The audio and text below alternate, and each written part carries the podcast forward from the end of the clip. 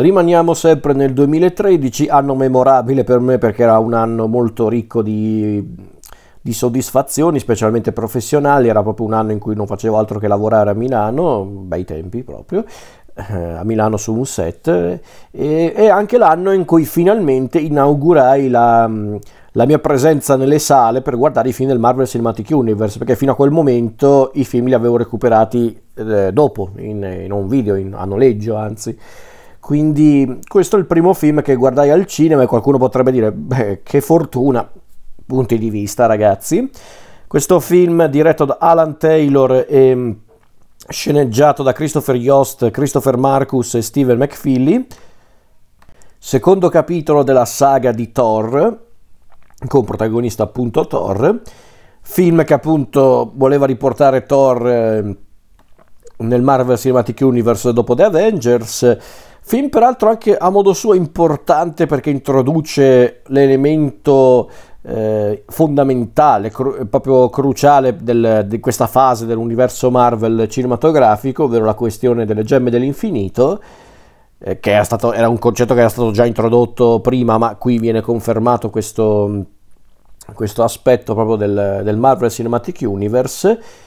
E quindi parliamo del famigerato Thor The Dark World, film del 2013 che vede ancora Chris Hemsworth eh, protagonista, Natalie Portman, Tom Hiddleston, Anthony Hopkins, René Russo, eh,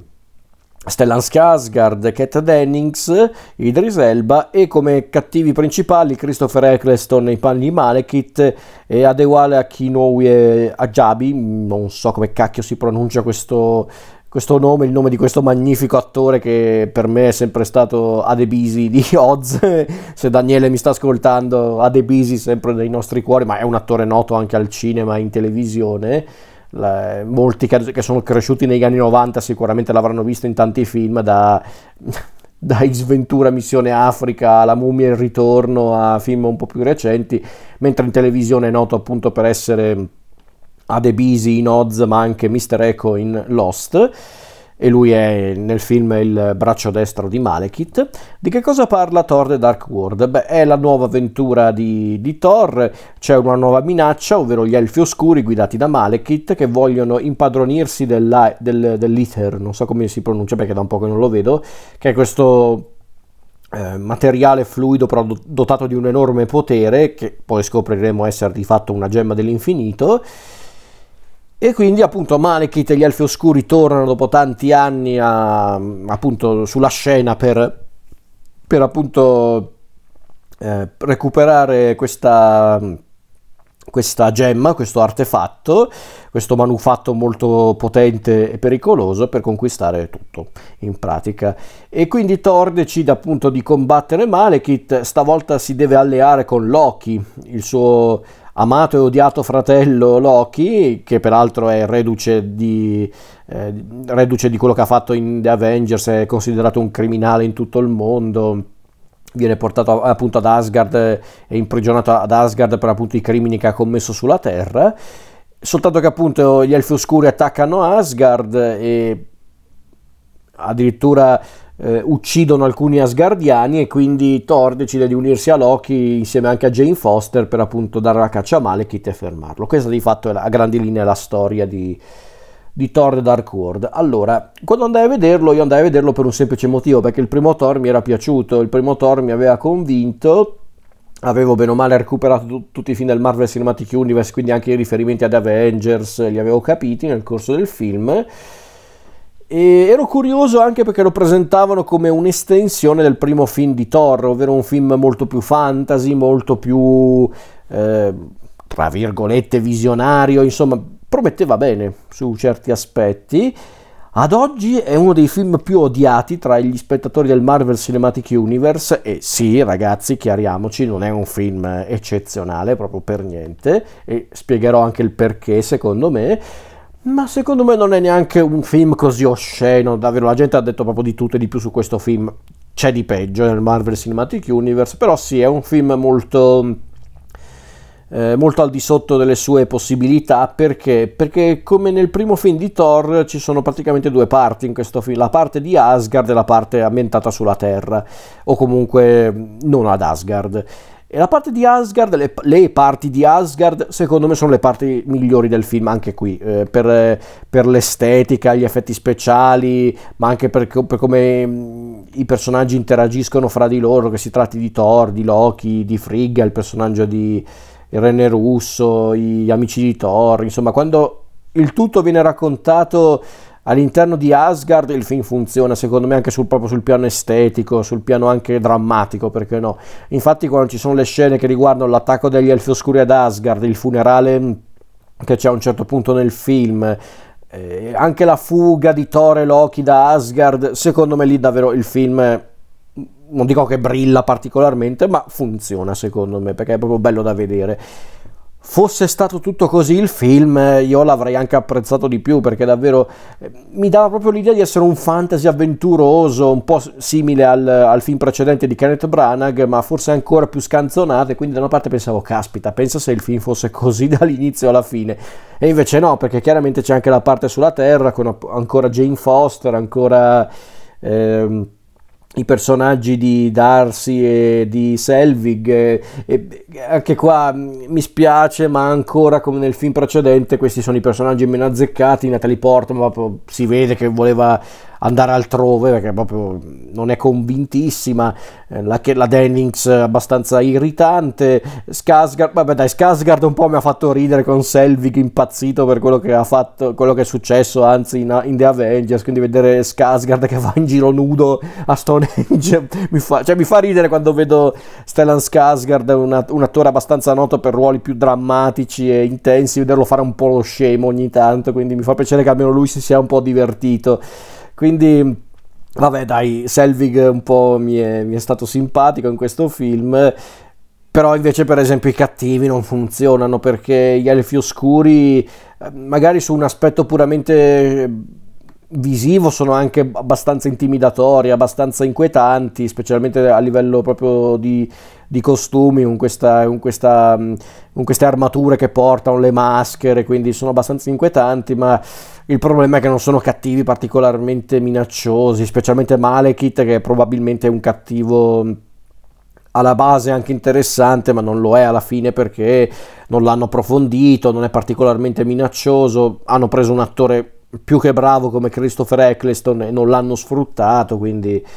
no, mi spiace.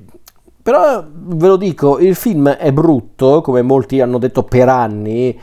non saprei in tutta sincerità, in parte sì, in parte no secondo me, perché ripeto, quando il film si concentra sulla Terra, su Jane eh, e Darcy e lo stagista, sì, il film non è particolarmente interessante, perché allora, poi diciamocelo, poi la maggior parte delle persone quando cominciano a, crit- a criticare questo film stanno sempre lì a puntare su le classiche scene un po' stupidotte, su ehm, le cose che non tornano, i comportamenti scemi dei personaggi, quando di fatto sono i classici comportamenti scemi o sono le classiche cose un po' che devono portarti ad essere un po' eh, compiacente, devi proprio agire con la sospensione dell'incredulità, ma sono cose che trovate in qualsiasi film, specialmente di intrattenimento, cioè le cose sceme, tra virgolette, che vedete in Thor Dark World le trovate anche in Iron Man e anche in The Avengers, solo che lì nessuno ha mai fatto... Eh,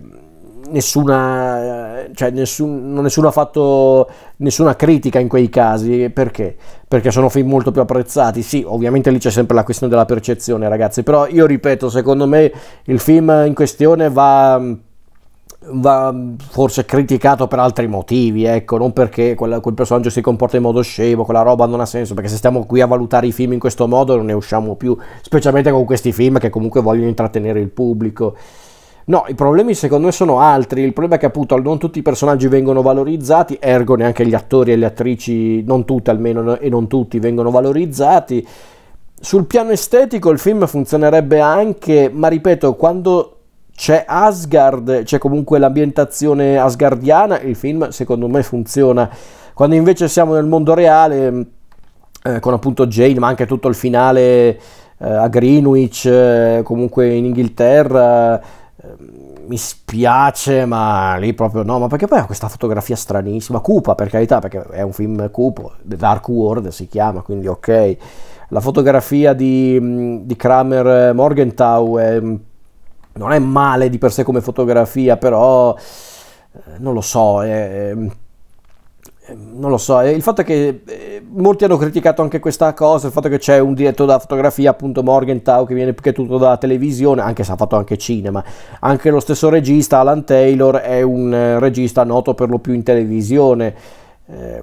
perché ha girato appunto tanti episodi di diverse serie tv dell'HBO come Oz, I Soprano, Deadwood, eh, oppure anche il più, il più, recente, il recente per allora, Il Trono di Spade, Boardwalk Empire. E non ho nominato Il Trono di Spade a caso, infatti perché credo che volessero appunto eh, far dirigere il film ad Alan Taylor per sfruttare anche il successo del Trono di Spade, perché si sono detti, questo qua dirige una serie tv fantasy un po' cupa e un po' violenta, perché non fargli fare questo film leggermente più cupo? Il problema è anche questo però, è davvero un film più cupo, Thor The Dark World, rispetto anche solo al, al, film precedente di Thor? Mm, secondo me no, perché nel senso le atmosfere sì sono un po' più opprimenti, ma che tutto a livello estetico, non a livello proprio pratico e narrativo, perché su certi aspetti è un'avventura Marvel abbastanza tipica e eh, Thor cresce sì fino a un certo punto però eh, è forse il film che valorizza di più Loki paradossalmente il Loki che piace a tutti Pensateci ragazzi, il Loki che amano tutti, il Loki un po' buono, un po' cattivo, la simpatica canaglia però un po' tragico, quindi cattivo sì, cioè cattivo comunque un po' perfido sì, ma non completamente cattivo, viene da questo film, perché, eh, perché nel film di Kenneth Branagh di Thor era un personaggio negativo, sì, era il cattivo, ma era comunque molto tragico, scopriva appunto eh, le sue origini, ma perché appunto scopriva le sue origini e quindi appunto era un personaggio tragico, nel film dei, dei, degli Avengers era invece il cattivo e basta, eh, che voleva appunto conquistare la terra per ripicca, per, eh, su certi aspetti per fare un dispetto a Thor, qua invece diventa un personaggio più ambiguo, più anche sfaccettato, su certi aspetti diventa anche un po' più eroico eh, Loki. E il Loki che tutti amano paradossalmente perché chiaramente molti spettatori e spettatrici hanno cominciato ad apprezzarlo da The Avengers ma qui secondo me c'è davvero il Loki che tutti amano. Secondo me c'è anche il miglior Loki in generale del Marvel Cinematic Universe è quello più simpatico, è quello più maligno quello più perfido, quello di Thor The Dark World perché poi dopo diventa una macchietta anche lui andando avanti con i film. Quindi qualcosa di buono secondo me il film ce l'ha, c'è il miglior Loki, ci sono le scene di Asgard che secondo me sono sempre stupende, eh, anche a livello estetico, ma anche proprio per l'impatto drammatico che hanno all'interno della storia. Eh, forse molti si erano fatti davvero troppe illusioni su questo film, forse quello è il problema, forse molti davvero avevano, avevano avevano davvero pensato di vedere un film un po' più complesso, un po' più scuro. Sì, forse effettivamente l'impressione era quella, ma io onestamente lo ripeto costantemente, bisogna valutare i film per come sono, non per quello che dovevano essere o potevano essere. Com'è Thor The Dark World su questo aspetto? È un film guardabile, secondo me, è un film discreto, ma che forse doveva anche qui effettivamente osare un po' di più anche sul piano estetico e tecnico, poteva essere molto più eh, interessante, molto più affascinante, invece è un film abbastanza regolare, perché ripeto, molti lo hanno criticato pesantemente per delle scemenze, bisogna dirlo, però chiariamoci, c'è un motivo per cui non è comunque un film molto amato all'interno del Marvel Cinematic Universe, ma anche in generale da chi vuole dei film di intrattenimento fatti in un certo modo non è un film particolarmente apprezzato e lo posso capire, eh, lo, lo, ripeto, eh, non, è un, cioè, non, è che io sto cercando di eh, rivalutare il, il, film, non è che io sto cercando di far capire alla gente che in realtà Thor The Dark World è un film che è stato sottovalutato, no per carità, è stato eccessivamente massacrato, quello sì perché davvero, io, io poi mi ricordo che all'epoca non è che c'erano poi tante persone che lo massacravano, anzi... Ehm, però ripeto forse la gente davvero l'ha rivalutato in negativo perché ha visto un po' che deriva ha preso il Marvel Cinematic Universe che cosa è successo a Thor e, a, e ai personaggi di Thor come Loki ma in tutta sincerità io poi guardando questo film anni dopo dopo aver visto la deriva del Marvel Cinematic Universe io da una parte sento un po' la nostalgia di questi film cioè non tanto di Thor The Dark World intendo dire ma di questi film del della prima fase del Marvel Cinematic Universe, ovvero film che stavano in piedi da soli, film anche che volevano essere molto più onesti, anche molto più semplici da seguire mentre adesso è diventato un po' il pettone incredibile il Marvel Cinematic Universe con la questione dei multiversi, i collegamenti tra film. Cioè, Thor The Dark World, ripeto, non è un grande film, non è un capolavoro, non è neanche un film davvero memorabile, non è un grande film, assolutamente no, è un film che si guarda, però, cioè davvero la gente l'ha definito per anni la, la roba peggiore vista nel Marvel Cinematic Universe. Ho i miei seri dubbi, in tutta sincerità, vedendo anche i film più recenti è al di sotto delle sue possibilità, tante cose sprecate per carità, ma fa il suo secondo me, quindi mm, mi verrebbe da dire senza infamia e senza lode, ecco, questo secondo me è, il term- è, è il, diciamo, la definizione giusta per definire appunto Thor The Dark World.